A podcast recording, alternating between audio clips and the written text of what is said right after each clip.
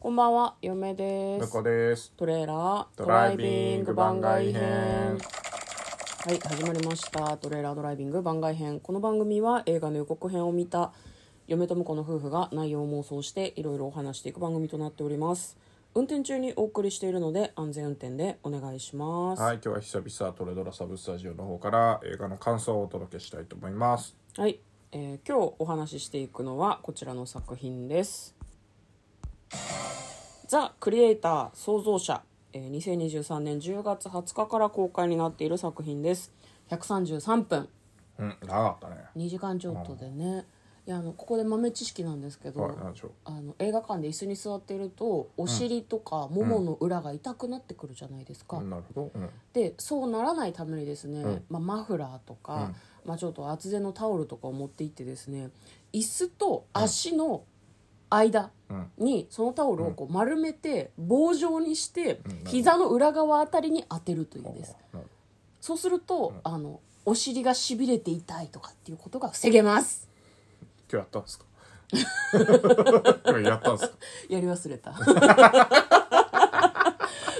お尻痛えなと思ってなんかもう結構さ2時間過ぎたあたりラスト10分でもうなんか限界を迎え てお尻の間に手をこう入れたりとかしてああもうダメだと思ってて終わった後に気がついたああなるほどああーやり忘れてたと思って本当。事前にしてはいたんですねしてたんだけど、毎回忘れちゃうんだよねだからこっからの季節さ結構みんなマフラーがあったりとかあとシワになってもいいみたいなあの何アウター、はいはいはい持ってる人は試しにこう一、回入れてみるといいと思いますよ、多分こうそこがね圧迫されるから、はいそれでこう疲れてきちゃうらしいのね、はだから133分の映画にはもうなんかそういう対策が必要だなってめちゃめちゃ思いましたねそうですねうんまあ、ここから先はちょっとネタバレありで感想を話していきたいと思います、まあ、これねどうでしたかねどうでしたクリエイタークリエイターまあざっくり言うとちょっと SF アジアテイスト映画みたいななんかちょっと舞台がさ、うん未来近未来だったけど、はいは203656もうちょい言ってたもうちょい言ってたっよ2060何年とか誤差誤差そうだからまあ近未来の話ではあるんだけど、急速に何 AI とかがこうなんか人工知能が進化してまあそのなんでしょうねまあよからぬことをする人工知能がいて、まあ、世界が2つに分かたれてしまったみたいな垂れた分かたれてしまったみたいな そんな言い方ありました映画の中ではそういうふうに言われてなかったけどでもその、なんだろうな AI 側の人工知能側の最終兵器がなんと少女型の人工知能で した、はいはい果たして、えー主人公は彼女を殺すのかそれとも生かすのかみたいな予告でしたけど、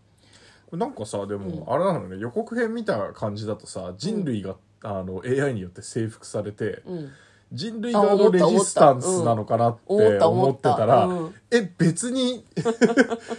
別にそんなことないんだっていうそうなんだよね、なんかだから一応、一応なんかそのストーリーの一番最初の方で、なんかレトロな映像とともに AI がこう進化して、で人間そっくりのうん働く AI みたいのが出てきて、んで最終的にそいつらが核兵器のボタンを押して人類を抹殺しようとした結果、え AI を排除しろっていう動きが、あのヨーロッパの方で活発になり、んだけどアジアは、えー、と共存の道を選んだんですよね共存の道を選んでいるから、アジアにあのアジアに残ってる AI に自分たちがやられないように、アジアにわざわざ乗り込んで、AI をぶっ壊し始めるってこれた ただの侵略映画じゃねえかっていうそうなんだよね侵略ですよねそれっていう、うん、だから人類対機械だと思ってたら多分逆に新しいなとは思いましたけどね、普通に考えてさ予告を見たら人類対機械であるはずなのに、結局人類同士が争うんだっていうのが嫁はなんか新しいなと思いましたけどねあまあまあまあそうねだから、A、AI、まあ、主人公はねその昔 AI の、あのとこ開発工場みたいのを調べようとしてた、うんまあ、スパイだったんだけど、うんまあ、その中で AI の開発者うんの奥さんうんとあの奥さんを持ってスパイだって身分を隠してたんだけど、それがバレてうん奥さんと別れてしまって、うんでなんならその自分たちが AI を倒すために作った兵器で、うん奥す AI ごと奥さんを殺されるっていううんのになって自分は行きたくないって言ってたんだけど、うんまあ、奥さんが生きてるかもっていうのでまた再びね再びアジアのそのそう拠点に乗り込むんだよね、AI のその何開発の研究者がいるみたいなとそうそうこそうろそにうね行くんだけど、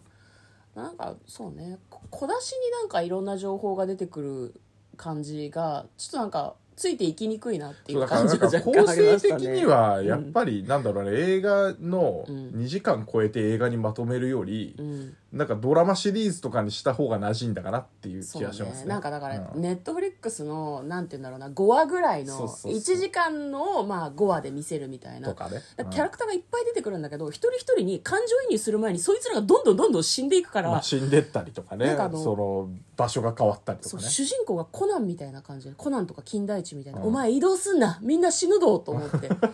どんどんどんどん行くた仲ん間びたちにがねねなんかうんまあまあそれはあのその AI の少女を連れてるとかうんうん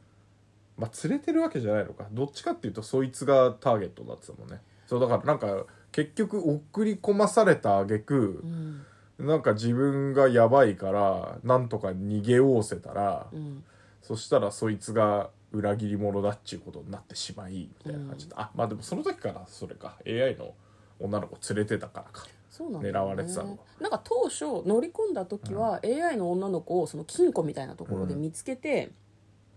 壊すかどうか一瞬迷いそのまま連れて行くんだけど途中からあれなんで連れて歩いてるんだっけみたいな気持ちになってね、最初さ友達にお前を見せるんだっていう風に言ってたから、何かを確認したいんだろうけど目的がずっと分からなかったよなあまあだから開発者の近くにいたはずの自分の奥さんを探すっていうのうんあがーメインの目的だったから、まあ、奥さんを探すのに必要だっていうことだったのかな、そのいつ捨ててもいいいとは思ってたんだろうけど、うん、だんだん愛着が湧いちゃうんだよね,、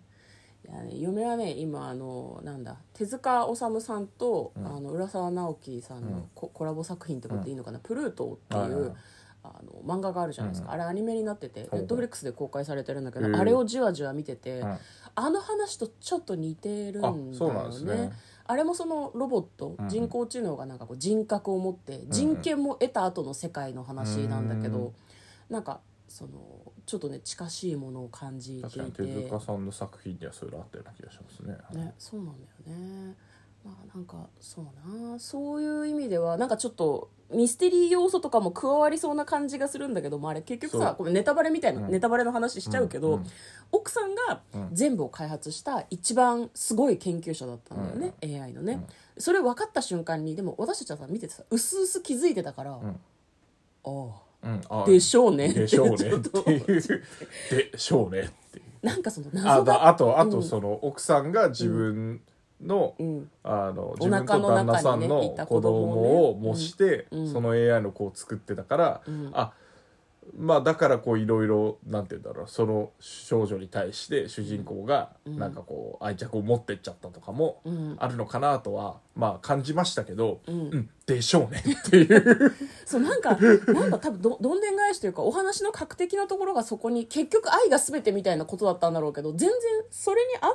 り乗れなかったなっていうのなんかちょっと最後にねある矢継かなぎ早に出てきたからねそうだなんかあとその、うんやっぱりどうしてもねあの一番最初に出てきたキャラなんだけど、うんあの主人公とか自分たちが共感できる時間が少なすぎてそうなんだあよねんまり感情移入できなかったよねでなんかボスっぽいその一応途中からこの人がなんか敵敵役というか一番悪いやつつみたいな敵ね役なのかなって思ってたら、途中であっさり死んで最終的にはよくわかんないやつが引き取ってたりしてたからねそうなんだよねいや、なんかもっと悪役にも感情移入じゃなくて、こう、なんか、おいこらみたいなのをずっと思わせてくれよみたいなのあったね。西側のなんか総督みたいな人そがうすごいなんか暴力装置みたいな壊せやっちまえみたいな感じのただただそういう指揮をする声は良かったよねすごいねあ、そうね。低音ボイスでね、なんか目的がよく分からなかったその下にいた女軍曹の方がちょっとね良かったですよね、そうね。ううんん。ショートカットのなんかあの人は支援でこう自分の恨みで動いてる感じがしてちょっとなんだかかよら良かったですだからあの人が最後まで生き残って、あの 人なはんかむちゃくちゃやっちゃう方が面白かったあの人も変な。な死に方したもんなそなうんそかうなそうそう。いやなんかだから総じてギューッとまとめたことによって、逆にこうすごい薄味になってしまそっうねたのかな時間っていう制約があったからっていうのはあるね、もうちょっと丁寧に時間あれば丁寧に描けたのかなっていうところをうんちょっと飛ばしちゃってる感じはあったかな、うんなんか珍しいね向こうがね今回なんかちょっと直後に話した感じだとあんまり乗れなかった感じで嫁は割と面白かったんだけどね、でもストーリー全体はね、ああとでめちゃめちゃあの出てくる、あの CG の機体がかっこいいですあめちゃくちゃかっここいいれはかっこいいですロボットとかなんかノマドっていうすごいでかいでも殺戮兵器みたいな、なんかこうすごい宇宙船があるんだけそどうめちゃくちゃかっこいいそうだからね、その辺のね期待感とあとその AI っていうか人工知能を搭載したロボットみたいな人たちの描写とかも、設定とかもなかなかいいんですけど、なんかそこをこうそこをもっと特化してもよかったかなっていう感じします ね。うんこれそんな別に人間愛とかいらなかったんじゃないのかな。そうなんか ね愛がテーマなのが別に違和感はなかったんだけどこれもうちょっとなんかなとはなんか最後思いましたね、いい終わり方ではあったんだろうけど、うん、まあそうですね。まああとは、あの、渡辺謙さんにはいはいは、いブラザーって言わせたかったんだなっていう、もうそ のためだけに起用しただろうっていう気が しましたね。ねなんかそうね渡辺謙さんも出ててよよかったですね、すごくねでもなんか多分監督なのか脚本の人なのかは、多分めちゃくちゃ日本好きなんだろうなっていううんのがありましたね。ね、なんか日本とかななんだろうねこうベトナムとかわかんないけど、アジアのいろんな要素を詰め込んだ感はねなんかすごうんうんうくんありましたねでそれがネオアジアっていうか SF アジアみたいな感じで嫁は結構好き結で構、した、そね、う、世界観かっこよかったですすねご。くねうん、はい、ということで、えー今日はですね「クはいリエイター」という作品の感想をネタバレありでお話ししましたまだギリ劇場でやってるんじゃないかなと思いますはいということで嫁と向こうのトレーラードドライビング番外編もあったね